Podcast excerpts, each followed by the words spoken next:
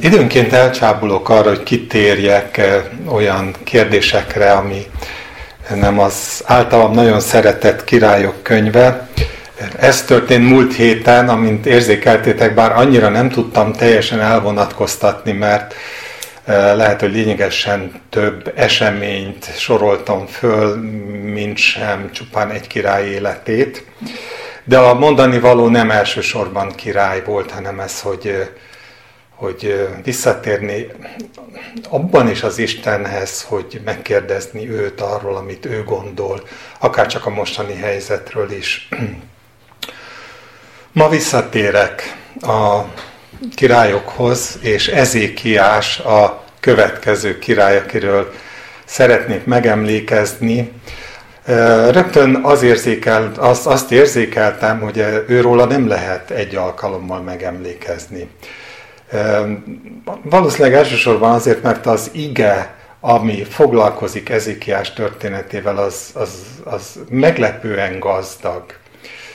Foglalkozik vele a királyok könyve, a kettő királyok, és azért mondom, mert Ernőnek mondom, ő szokta kérdezni, hogy nagyjából lehessen érzékelni, hogy honnan fogok olvasni. Tehát egyrészt van a kettő királyok, 18-tól 20. rész, aztán van a kettő krónika 19, 29-től 32. rész, és végül van az Ézsaiás 36-37. rész, bár Ézsaiásnál lehet, hogy egyéb részekről is szeretnék megemlékezni. Nem feltétlenül ma, hanem ezekben a Ezekiásról szóló gondolatokban.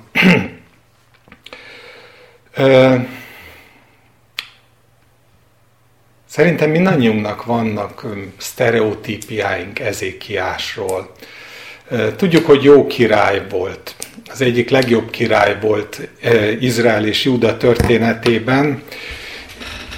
Meg is lep, hogy, hogy annyira részletesen foglalkozik vele az ige, és ahogyan végig gondoltam, hogy vajon mi az oka ennek, azt érzékeltem, hogy hát három olyan király van, főleg ez a három, inkább így fejezem ki, akikkel meglepően részletesen foglalkozik az ige Dávid után természetesen, meg a ketté szakadás után, Júda történetében, és ez a három király egy dologban közös, ez a Jóás, az Ezékiás és a Jósiás, így követik sorrendben is egymást, amiben igazán közösek az az, hogy mind a háromnak talán a legfőbb tevékenysége az volt, hogy helyreállítani az igaz Isten tiszteletet.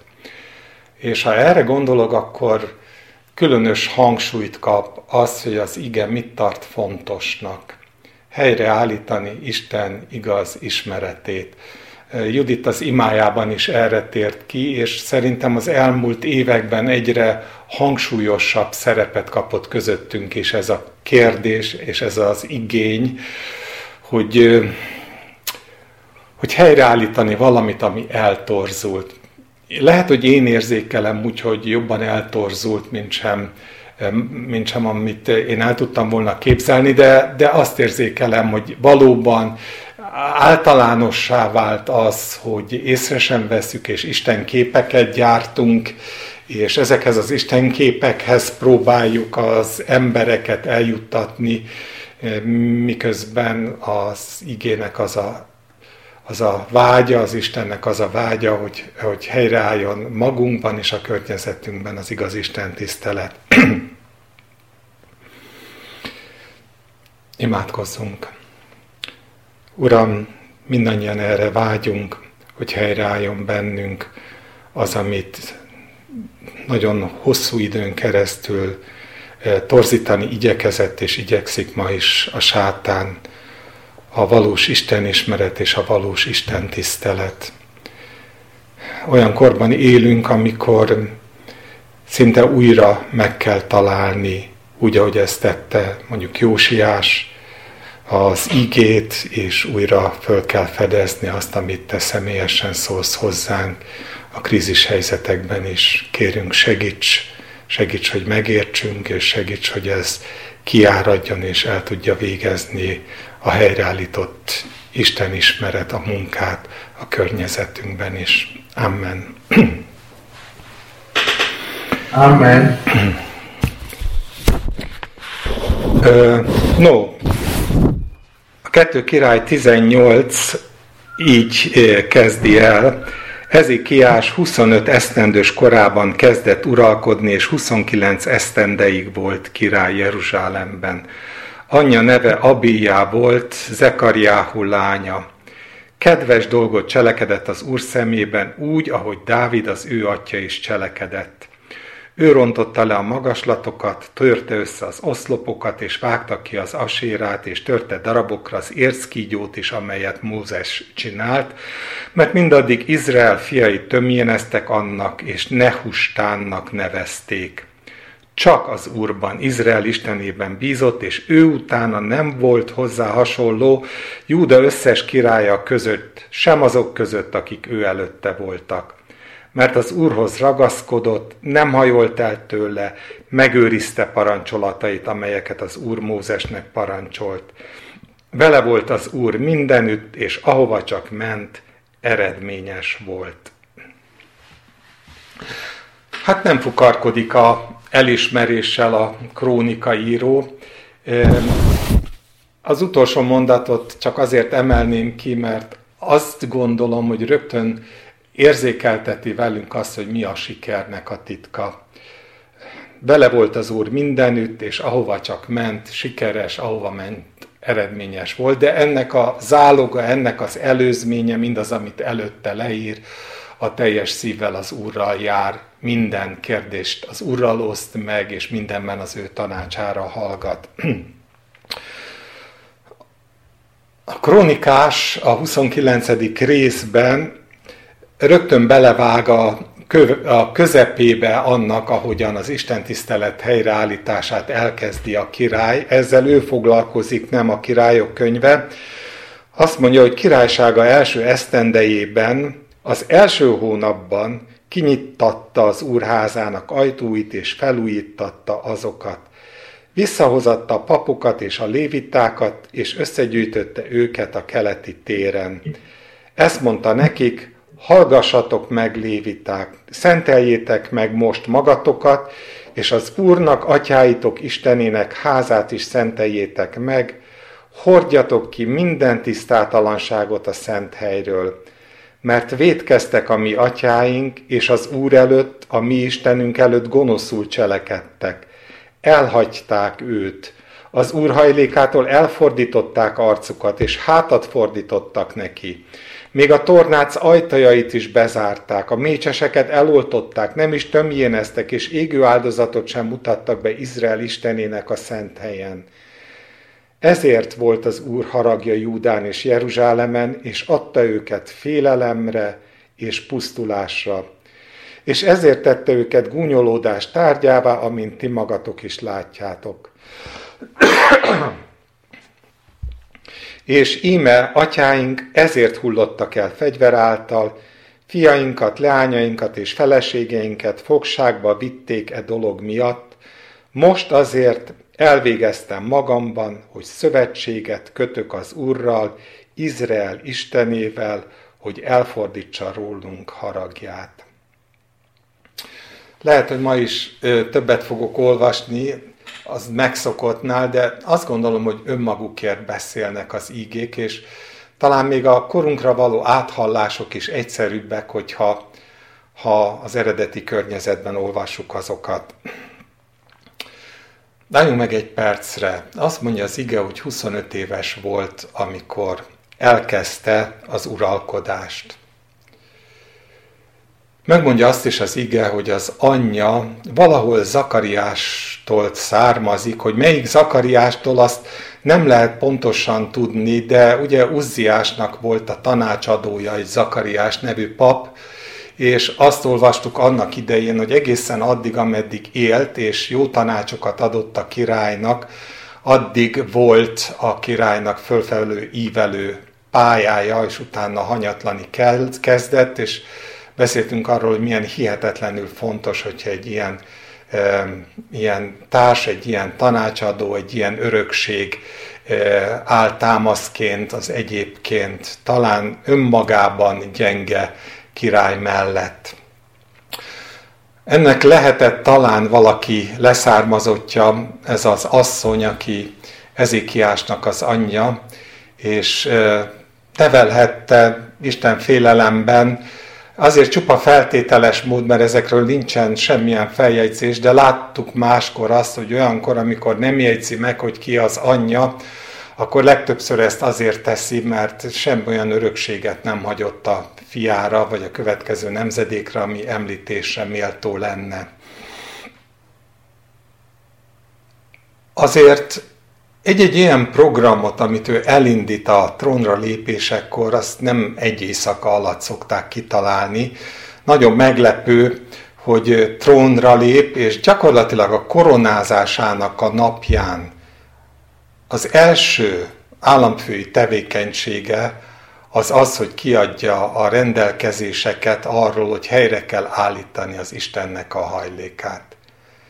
És ha magunk elé képzelünk egy ilyen királyságot, akkor azért érzékeljük, hogy ez meglep, meg, feltehetően igen hosszú előkészületeket igényelt. Nem áll össze rögtön a, a stáb az új király mellett, nem feltétlenül lehetünk biztosak abban, hogy egy nép, amelyik áház alatt annyira eltért az Istentől, hogy az egyik pillanatról a másikra készséges szívvel támogatott volna egy ilyen programot. Csupa, ha én érzékelem, de talán a szakmám meg az irányultságom miatt is úgy veszem ezeket a kihívásokat, hogy legalább a kérdéseket érdemes föltenni.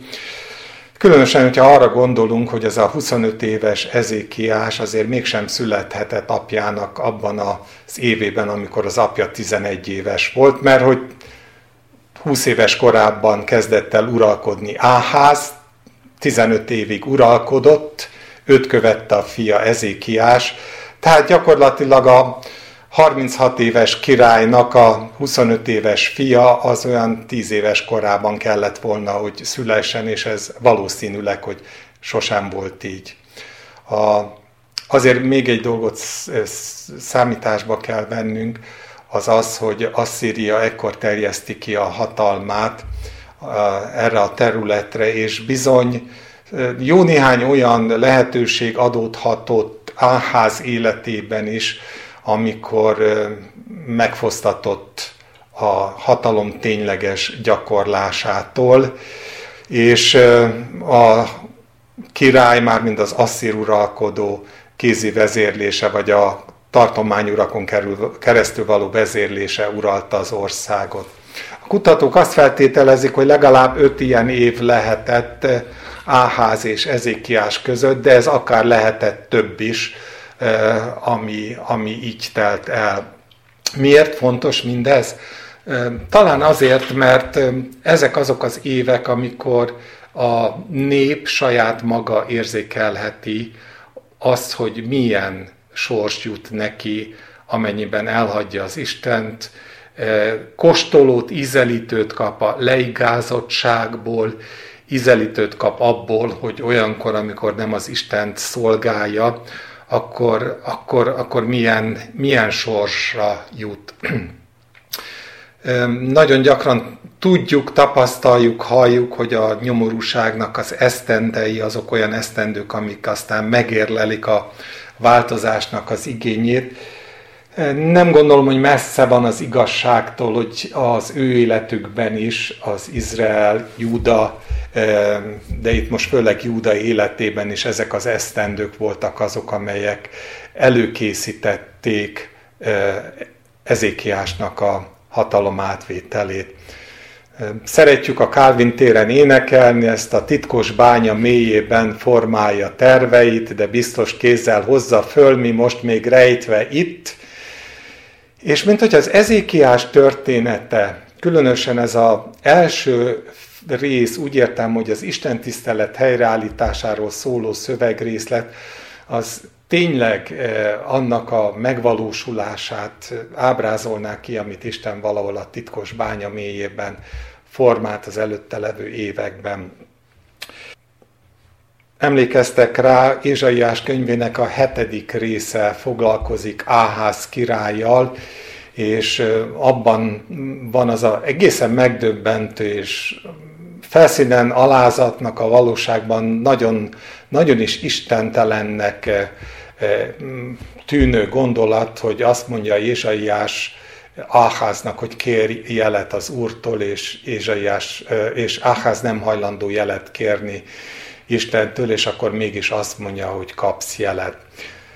Ez az ő élete, Áháznak az élete, és a, ami ezután következik, hogy mégis kapsz jelet, és ez a jel persze a, a végső megvalósulásában az ténylegesen az Isten fia, fia Jézus Krisztus, az imé a szűz foggan, de amit ott és a következő részben megfogalmaz, az azért a közvetlen jövőre vonatkozóan is azt gondolom, hogy irányadó lehet. Milyen lehetett a népnek az élete ezekben a Asszíria által ö, irányított években? Hadd olvassak föl Ézsaiás könyvének a nyolcadik részéből, ezt is nagyon jól ismeritek, mert éppen az Ézsaiás 9 ö, megint csak profétikus gondolatait előzi meg. Azt mondja Ézsaiás 8, 13. A seregek urát, őt tartsátok szentnek, őt féljétek és rettegjétek, és ő szent helyé lesz nektek. Néhány további gondolat. Én pedig várom az urat, aki elrejtette arcát Jákob háza elől, és benne bízom. Ímé itt vagyok én és a gyermekek, akiket az Úr adott nekem, jelül és csodául vagyunk Izraelben. Nem tudom pontosan, hogy mit érthetett alatta Ézsaiás, a jelül és csodául vagyunk Izraelben, de amit nekem mond, az, az, az valami olyasmi, hogy ott, ahol Isten félő emberek élnek, ott ez a kis közösség, legyen az egy család, legyen az egy kis gyülekezet, legyen az bármi, egy istentelen társadalomban, az valahol kiábrázolja azt, azt, hogy működőképes ez a közösség. A működőképességet nem emberi értelemben mondom, hanem hogy meg tud valósulni közöttük az Isten nagysága, a csodái, az, ami nagy léptékekben nem működik, az kis léptékekben valóban jel és csoda, hogy, hogy, hogy, hogy, hogy, hogy áldottak, és, és, és lehet rá látni rajtuk az Istennek a jelenlétét. Azért eh, hangsúlyozom csak, mert a későbbiekben valami hasonlót élnek meg sokkal nagyobban, éppen ezékiásnak a kezdeti időszakában. A Sion hegyén lakozó seregek urától vagyunk mi. És most jön az, hogy milyen a helyzet. Ha azt mondják néktek, tudakozódjatok a halott idézőktől és a jövendő mondóktól, akik mormolnak és suttognak, hát nem Istenétől tudakozódik é a nép? Az élők felől a holtaktól kell tudakozódni? A tanításra és bizonyságtételre hallgassatok. Aki nem ezt mondja, annak nincs hajnallaja, az ilyen szorongva és éhezve fog bolyongani a földön. Ha pedig megéhezik, haragra gerjed és megátkozza királyát és Istenét, fölfelé néz, aztán a földre tekint, és íme mindenütt nyomor, sötétség és szorongató homály, ő pedig kitaszítva a sűrű sötétben.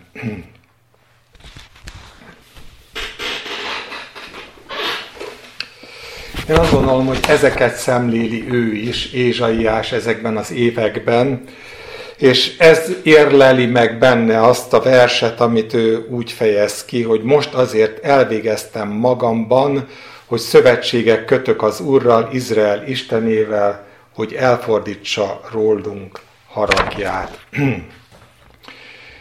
Azért mondja a krónikás, hogy csak az Úrban, Izrael Istenében bízott, azt tette, ami jó, igaz és helyes volt Isten az Úr előtt, minden munkában, amelyet Isten házának szolgálatában és törvényében és parancsolata szerint elkezdett, Istenét keresve teljes szívvel járt, és ezért eredményes volt.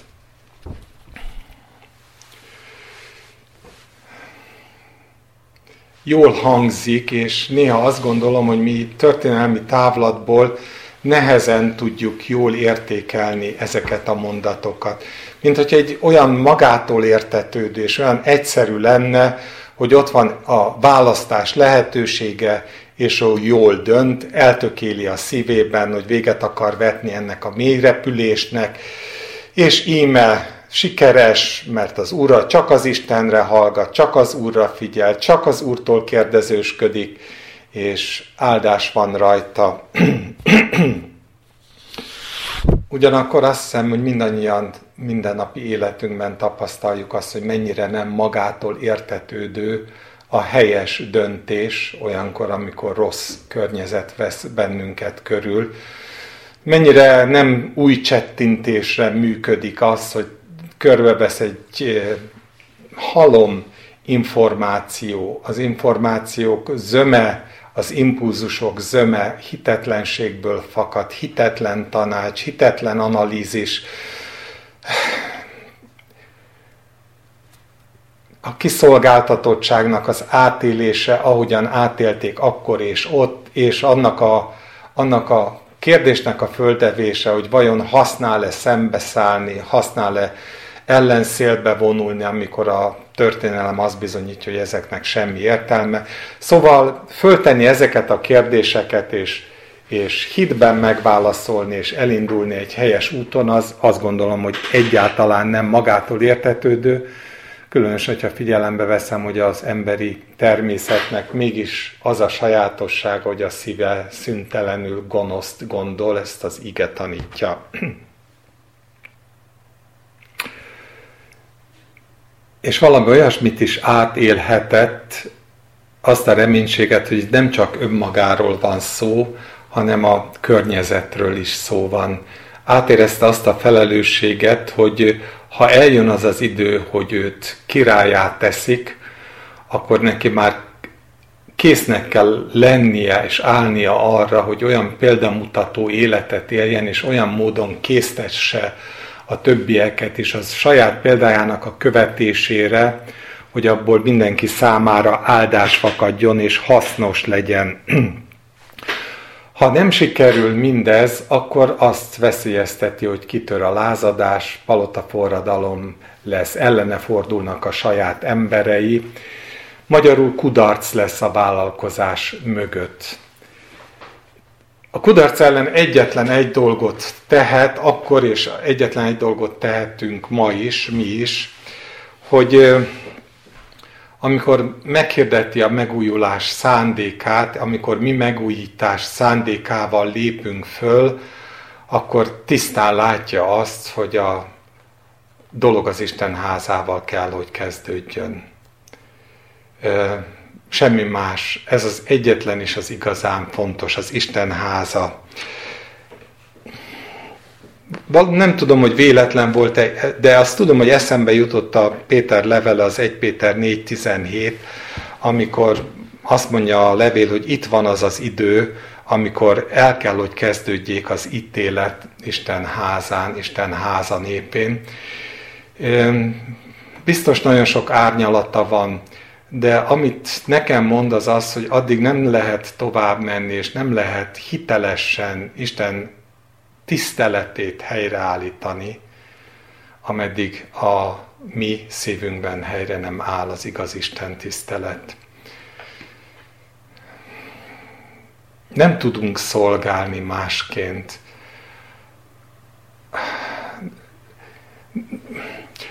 Mindannyiunkban él nagyon gyakran a vágy, hiszen többen jöttünk olyan környezetből, ahol ezzel néztünk szembe, hogy milyen jó lenne, hogyha helyre állna az igaz Isten tisztelet.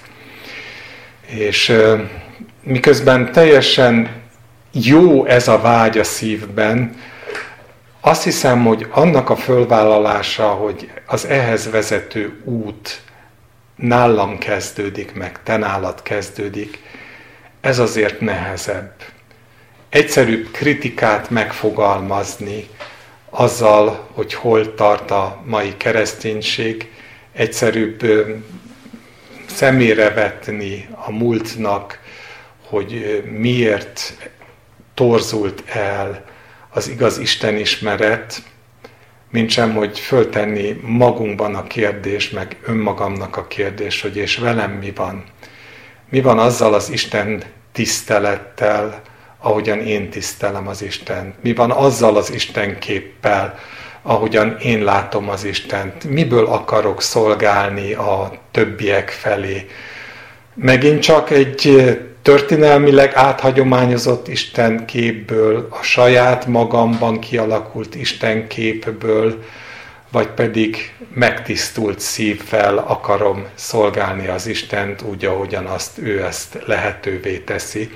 Enélkül a felelősség tudat nélkül nem valószínű, hogy adminisztrációs intézkedéseken kívül bárki bármi többet tudna, tudna tenni.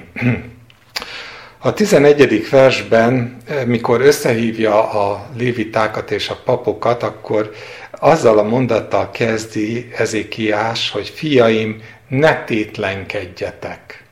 És ez egy annyira szép mondat.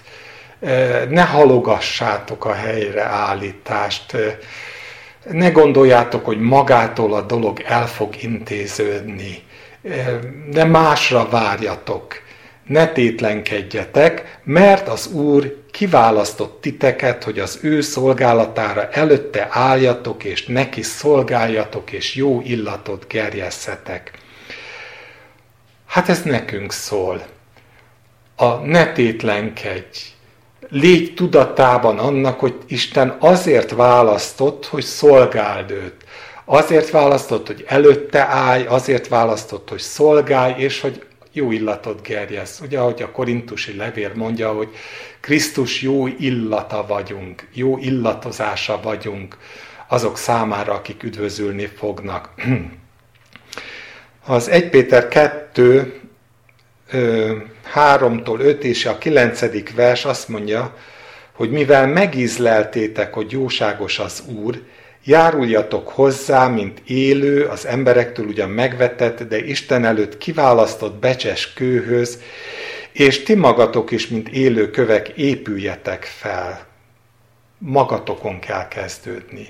Épüljetek fel lelkiházzá, szent papsággá, hogy lelki áldozatokkal áldozatok, amelyek kedvesek Istennek Jézus Krisztus által. És a kilencedik vers ezt azzal folytatja, hogy ti pedig választott nemzetség, királyi papság, szent nemzet, Isten tulajdon népe vagytok, mi célból? Azért, hogy hirdessétek a hatalmas tetteit annak, aki a sötétségből az ő csodálatos világosságára hívott el titeket.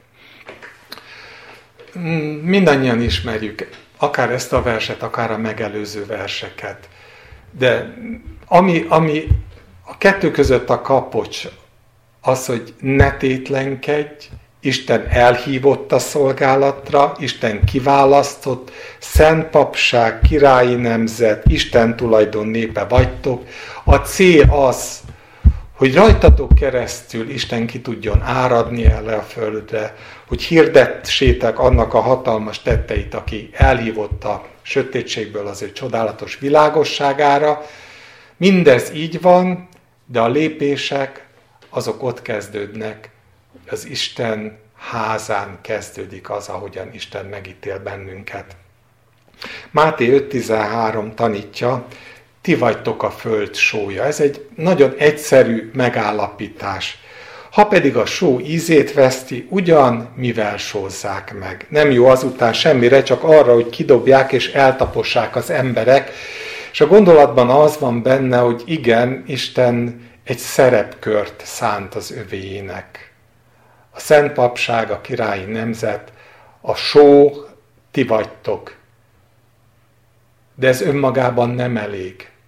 Amennyiben elveszti az ő ízét, amennyiben nem tudja betölteni a szerepkörét, mert már csak a neve maradt meg, hogy sónak nevezik, kereszténynek nevezik, mit tudom én, hogy minek nevezik, valaminek nevezik, de már régesség alkalmatlan a szerepkör betöltésére, akkor ne legyen kétsége senkinek sem afelől, hogy nem jó semmire, haszontalan. Haszontalan a nekibuzdulás, haszontalan a szolgálat. A dolog ott kezdődik, hogy a szívben megtisztítsuk Istennek a képét, megtisztuljon a szívünk. Ugye nem véletlen, hogy ezzel kezdi eh, Ezékiás is, elhívja a szolgálatra a papokat és a lévitákat, elmondja nekik azt, hogy az a szerepkör, hogy, hogy megtisztítsa, megtisztítsák az Istennek a házát, és aztán utána ez is történik. Olvasom. Hát lehet, hogy nem olvasom, mert túl sok oldalt írtam föl megint. Bementek a papok az Úr házának legbelső részébe, azaz a szentek szentélyébe, hogy megtisztítsák. Kihortak belőle az Úr házának udvarába minden tisztátalan dolgot, amely az Úr templomában találtak. A léviták pedig összeszedték azokat, hogy kihordják onnan a Kitron patakba. Azért meglehetősen ritka eset ez, hogy bemehettek a szentek szentjébe, hiszen jól tudjuk, hogy a működő templom esetében, amíg, amíg működött, ameddig Istennek a, a, a dicsősége ott lakozott a szentek szentjében, addig bizony a főpap sem nagyon mehetett be, csak különböző óvintiszkedések között, akkor is csak egy évben egyszer. És valami olyan mértékű szennyezés történt itt a legbelső részben, hogy a feladatot rögtön azzal kezdték, hogy belülről kifelé tisztították meg a templomot, elkezdték a szentek szentjébe, és úgy haradtak kifelé, és talán nyolc napon keresztül tartott, míg, míg mindent elhordtak. Valószínűleg, hogy általános a következtetés, de akármennyire, hát megint csak azt mondom, hogy hogy felszínesnek tűnik, de nem kevesebb most sem, mint sem minden belülről indul ki a gondolat, a szándék, a cselekedet, a motiváció, miről azt mondtuk, meg azt olvastuk a zsidó levélben, hogy az Isten igéje az, amelyik elhat, és megítéli a gondolatokat és a motivációkat, szét tudja választani. Szóval, hogyha ez nem tiszta, hogyha ezekben Isten nem tud rendet tenni, vagy mi nem engedjük, hogy rendet tegyen a szívünkbe, akkor az Isten tisztelet még mindig álságos marad, hiszen magunk sem tudjuk, hogy mit csinálunk megtisztították a, a szentek szentjét, és kiorták a Kidron patakban. A Filippi 2 azt mondja, hogy Isten az, aki munkája bennetek, mind az akarást, mind a véghez vitelt tetszése szerint, az erre való akarást is, és az ennek a véghez vitelét is az Isten munkája, és ezért úgy folytatja, hogy zugolódás és kételkedés nélkül tegyetek mindent, hogy fedhetetlenek és tiszták legyetek. Talán annyit tennék hozzá, hogy szolgálatra alkalmasak legyetek, hogy egyáltalán szó lehessen arról, hogy Isten hív, elmegyek, szolgálok, és, és áldott az, amit csinálok. Fedhetetlenek és tiszták legyetek, Isten szeplőtlen gyermekei az elferdült és elvetemedett nemzedékben, akik között ragyogtok, mint a csillagok a világban, az életbeszédéhez ragaszkodva, hogy dicsekedhessen majd a Krisztus napján, hogy nem futottam hiába, és nem fáradtam hiába. Van egy-két olyan ellent, vagy hogy mondjam, olyan rész az új szövetségben, amivel nem nagyon szoktunk foglalkozni, mert leginkább leköt bennünket az a általános gondolat, hogy megtisztultunk a Jézus Krisztusnak a vérében, tisztává tett bennünket, és mintha nekünk már nem volna ebben feladatunk, pedig a kettő Timóteus ugyanerről a megtisztítási folyamatról, ami amit itt most Ezékiás elkezd végrehajtani, azt mondja, 2 Timóteus 2, 19, 21, mindazáltal megáll az Isten erős fundamentuma, amelynek a pecsétje ez, ismeri az Úr az övéit.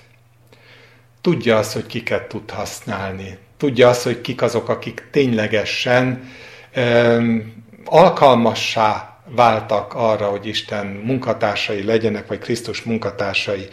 Ismeri az Úr az övéit, álljon el azért a hamisságtól mindenki, aki az Úr nevét vallja.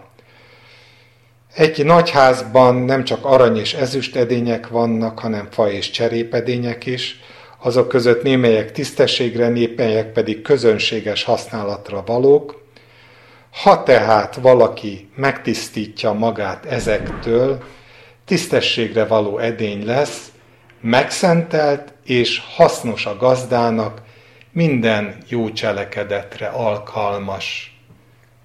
Nem tudom eléggé hangsúlyozni. Érzékelitek azt, hogy valaki a jó cselekedetre alkalmas legyen, hasznos legyen az Isten munkájában, az ahhoz fűzött felszólítása az igének ez. Álljon el mindenki a hamisságtól, aki az Úr nevét vallja, és hogy tisztítsa meg magát mindezektől. Lehet, hogy erről érdemes lenne utána beszélni, vessétek majd föl a gondolatot, hogyha túl vagyunk a ige hirdetés részén. És hogy ne legyen magába az ige, vagy ez az ige, azért hagy olvassam fel a 2 Korintus 7.1 versét, amelyik azt mondja, hogy mivel, hogy ilyen ígéreteink vannak, szeretteim, tisztítsuk meg magunkat minden testi és lelki tisztátalanságtól, és Isten félelmében vigyük véghez megszentelésünket, megszenteltetésünket.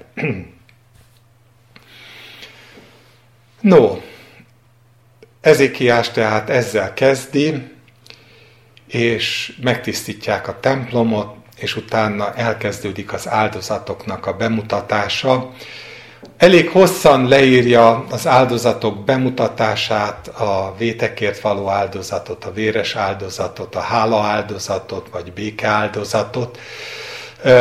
Leírja azt, hogy először önmagukért mutatnak be áldozatot, és Júdáért mutatnak be áldozatot, tehát a közvetlen környezetért, akik részt vesznek egy akarattal ebben, és nagyon meglepő, hogy viszont ezután kitárul a szívük, és áldozatot mutatnak be a testvéreikért is, akik Izraelben élnek. Megint csak nem magától értetődő gondolat áldozni a másoknak a vétkért. Tudjátok, egy pillanatra csak eszembe jut Jobb könyve, az a talán ehhez hasonló mérhetetlenül nemes magatartás, amit mint apa a gyermekei felé tanúsít, amikor azért, mert úgy gondolja, hogy hát ha vétkeztek a gyerekek, miközben ugye mindegyik a maga születésnapját ünnepli, vagy névnapját, a maga napját ünnepli, nem tudom, hogy ez akkor pontosan mit jelentett. Ezért mindegyikért áldozatot mutat be, hogy hát ha megszomorították az Isten. Mindegyikünk életében azt hiszem, hogy vannak olyanok, akik felől csak annyit tudunk, hogy ránk bízta őket az Isten azt sejtjük, hogy talán az Istenkép, ami bennük él, ez lehet akár közösségek, testvérek, az, az talán nem komfortos, vagy nincs párhuzamban azzal, ahogyan megismertem az Istent. Mit tehetek érte? Nyilván elkezdhetek vitatkozni, meg megpróbálhatom meggyőzni, de mennyivel nemesebb az, amit itt Ezékiás tesz, és Ezikiásra ráhangolódva a többiek tesznek, hogy az Isten elé viszik a többieket is. És mi is Isten elé tudjuk vinni azokat a közösségeket, gyülekezeteket, testvéreket, akik talán másképp látják a dolgokat. Talán már nem azzal az Istenképpel élnek, amiben mi hiszünk, hogy jó volna, hogyha ha a valós Istenkép, a valós Isten ismeret, és nem is képet mondok, mert a kép az mindig leképzése valaminek, hanem a valós Isten ismeret jellemezni mindenütt az Istennek a gyermekeit, és, és hogyha ilyen módon gondolnánk egymásra, és gondolnánk rájuk. És amikor mindezen túl voltak, akkor azt mondta Ezékiás, ez a 31. vers, most már fel avatva az Úr szolgálatára, jöjjetek tehát és hozzatok véres áldozatokat és hála áldozatokat az Úr házába. És az egész gyülekezet véres áldozatokat és hála áldozatokat hozott, és mindaz, akit a szíve arra indított, egészen égő áldozatot hozott. Annyira nekem sokat mondó ez, a, ez az első mondatrész. Azt mondja, hogy most már fel vagytok avatva az Úr szolgálatára. Fel vagyunk avatva?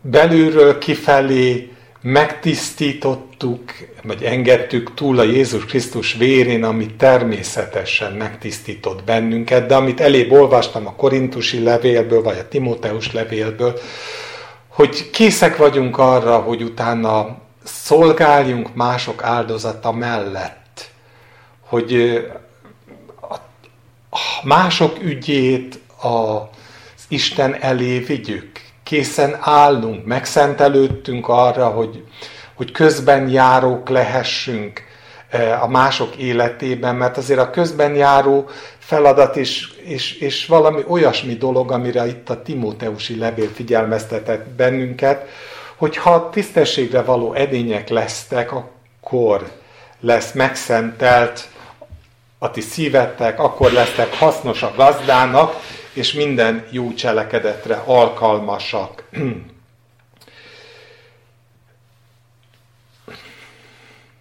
és végül maga a rész azzal zárul, hogy 36. vers örvendezett Ezékiás, és vele együtt az egész nép, hogy Isten készé tette erre a népet, mert hirtelen történt ez a dolog. Érzitek? Nem úgy, ahogy az ember gondolná. Sokkal gyorsabban működésbe lépett az Istennek a, a, a áldó keze ott, amikor megjelenik az Isten, akkor lehet, hogy a mi modelleink szerint kellene hozzá egy-két év, vagy akár több, vagy néhány hónap, tehát léteznek emberi modellek arra, hogy körülbelül mennyi idő az, amennyi idő alatt megváltozhatnak a körülmények. És Isten egészen másképpen gondolkodik. Az, aki hat nap alatt teremtette a világot, és hát nem kell ezt különösebben magyarázni, hogy ez milyen, milyen alapvető, egészen más, de nem, nem, még nem is nincs rá szó, hogy más. Ez egy új dolog volt. Ugyanúgy Isten bármikor képes új dolgokat formálni, Isten bármikor képes napok alatt, percek alatt, hetek alatt, ki tudja, a lehető legrövidebb alatt megváltoztatni azt, ami visszafordíthatatlannak tűnik, olyankor, amikor készen áll a szív arra, hogy hasznos legyen a gazdának, alkalmas legyen a jó cselekedetre. Olyan, hát hogy is mondjam, olyan hát szomorú, hogy mi, mi, mivel projekt szemlélettel élünk, ezért a projekt szemlélete az embernek alapvetően arról szól, hogy, hogy etapokra bontja, hogy állomásokra bontja, hogy, hogy még egy Isten gondolatához is, is, is hozzáfűz állomásokat, hogy mennyi idő szükséges arra, hogy egy gyülekezet fölnövekedjen, hogy megváltozzanak. Azért nem tudom. Annyi minden van, ami ebből a projekt szemléletből táplálkozik, miközben akkor, amikor az Isten színre lép, akkor hirtelen változások történhetnek. Egyik pillanatról a másikra megtörtént az özönvíz, és egészen más lett a földnek az arculata, és egyik pillanatról a másikra a Saulusból Pál lett, egy damaszkuszi útnak egy jelenése elég volt arra, hogy megváltoztassa, és hogy csodálkozzanak az emberek, hogy az, aki eddig üldözte az Isten népét, az ime most a legnagyobb védelmezője az Isten a Krisztusnak. Szóval más az idő. Valóban, amikor a mi hozzáállásunk, amikor az övéinek a hozzáállása változik, amikor megváltozunk abban, hogy a szívünk teljes egészében átadjuk az Istennek, és azt mondjuk, hogy használj, akkor ő képes arra, hogy megváltozzon a környezet, és, és, és tudja használni az övéit. Úgyhogy ez az a pillanat, amire én ott utaltam az Ézsaiás könyvénél, a nyolcadik résznél, amikor Ézsaiás elmondja azt, hogy én és a gyermekeimről szól, hogy jelül vagyunk, a működés képességnek a bizonyítékául szolgálunk, és ezzel a ezékiási cselekedettel Isten nem csak Ézsaiás számára, illetve az Ézsaiási család által mutatta meg azt, hogy, hogy ő hatalmas, hanem az akkor ott mindezekben résztvevő nép által is bebizonyította, hogy nagyon gyorsan működőképes tud lenni az, ami, ami évekig vagy évtizedekig ítélet alatt van, és döcög, és sehogyan nem működik, esetleg csak látszatintézkedésekkel, adminisztrációs intézkedésekkel némi feljavítást próbálnak elérni. Szóval, amint a szívben helyreáll a rend, onnantól kezdve az ő beavatkozása is gyorsan nyilvánvalóvá lesz. Malakiás jutott eszembe erről a hihetetlen gyorsaságról, Malakiás 3.10, amikor Isten azt mondja, hogy hozzátok be a raktáromba tizedet mindabból, hogy legyen ennivaló a házamban, ezzel tegyetek próbára engem, ezt mondja a seregek ura, hogy megnyitom-e nektek az ég csatornáit, és bőséges áldást árasztok-e rátok. Megdorgálom értetek a kártevőt, és nem pusztítja el földetek gyümölcsét, nem lesz a szőlőtök terméketlen a mezőn, ezt mondja a seregeknek ura, és boldognak mond titeket minden nemzet, mert kívánatos földé lesztek, ezt mondja a seregek ura. Tényleg ennyire egyszerű? És az ige azt mondja, hogy ennyire egyszerű. Próbálj meg. Tedd azt, amit én akarok. Tisztítsd meg magadat úgy, ahogy én gondolom. Éljen benned az a valós Istenkép, aki én vagyok. Ne kételkedjél, hanem hozd be a házamba azt, ami engem illet, és, és meg fogod látni, hogy percek alatt, hát idézőjelben mondom nyilván, de nagyon gyorsan áldást, fog érz, áldást fog érzékelni. Nem akarom nyilván nagyon ö, sugalni azt, hogy mi mindent jelenthet ez a mai korszakban, de azért azt hiszem, hogy azt jelenti mindenféleképpen mindannyiunk számára, hogy, hogy keressük az Urat, keressük teljes szívvel az Urat, Indulj, indít, induljon el az, hogy az ítélet az Isten háza házán kell, hogy megkezdődjék. Engedjük azt, hogy Isten igéje ítéljen bennünket. Tegyük fel a jó kérdéseket, és ha nem tudunk föltenni jó kérdéseket, akkor kérdezzük az Istent, hogy a, az, ami a titkos bánya mélyében formálódik, az, az, az napvilágra jöhessen, amikor az Isten elhozza annak az idejét. A 30. rész, a következő rész, ez már magának a páskának az ünnepe. Úgy gondoltam, hogy azzal nem fogok most foglalkozni, talán egy vagy két gondolat fűződik hozzá bennem. A 8. és 9. versben Izrael számára ezt üzenik. Most azért ne keményítsétek meg nyakatokat, mint atyáitok, adjatok kezet az Úrnak, jöjjetek el szentélyébe, amelyet örökre megszentelt, és szolgáljatok az Úrnak a ti isteneteknek, akkor elfordul rólatok haragja. Mert ha megtértek az Úrhoz, akkor testvéreitek és fiatok, fiaitok irgalmat találnak azoknál, akik fogságba vitték őket, és visszatérnek erre a földre, mert irgalmas és kegyelmes az Úrati Istenetek, és nem fordítja el arcát tőletek, ha visszatértek hozzá. És nem hallgatnak rájuk, csak néhányan Ásér, Manassé és Zebulon nemzetségéből alázták meg magukat, és jöttek el Jeruzsálemben. Isten nagyon valós alternatívát vet fel. Isten azt mondja, hogy ha azt teszitek, amit én mondok, akkor, akkor valós változás fog történni a történelemben. Azért szeretem volna ezt hozzátenni, mert még ehhez a gyorsasághoz tartozik, hogy Isten mennyire képes lenne, vagy képes volt és képes arra, hogy, hogy, hogy, hogy valós változást hozzon létre.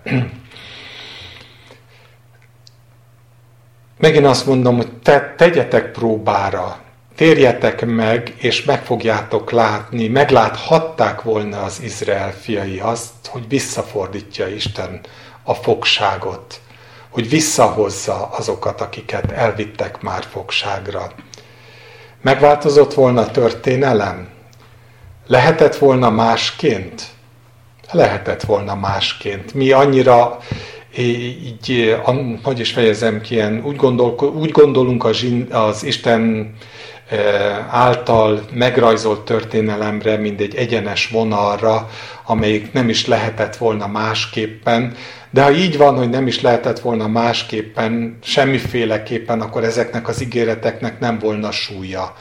A világon semmilyen súlya nem volna, amikor an, majd jóval később, hát sajnos már nem olyan nagyon később, de Sedékiás éli meg ugyanezt a dilemmát, hogy Isten küldi hozzá Jeremiást, és elmondja Jeremiás által, hogy add át a várost.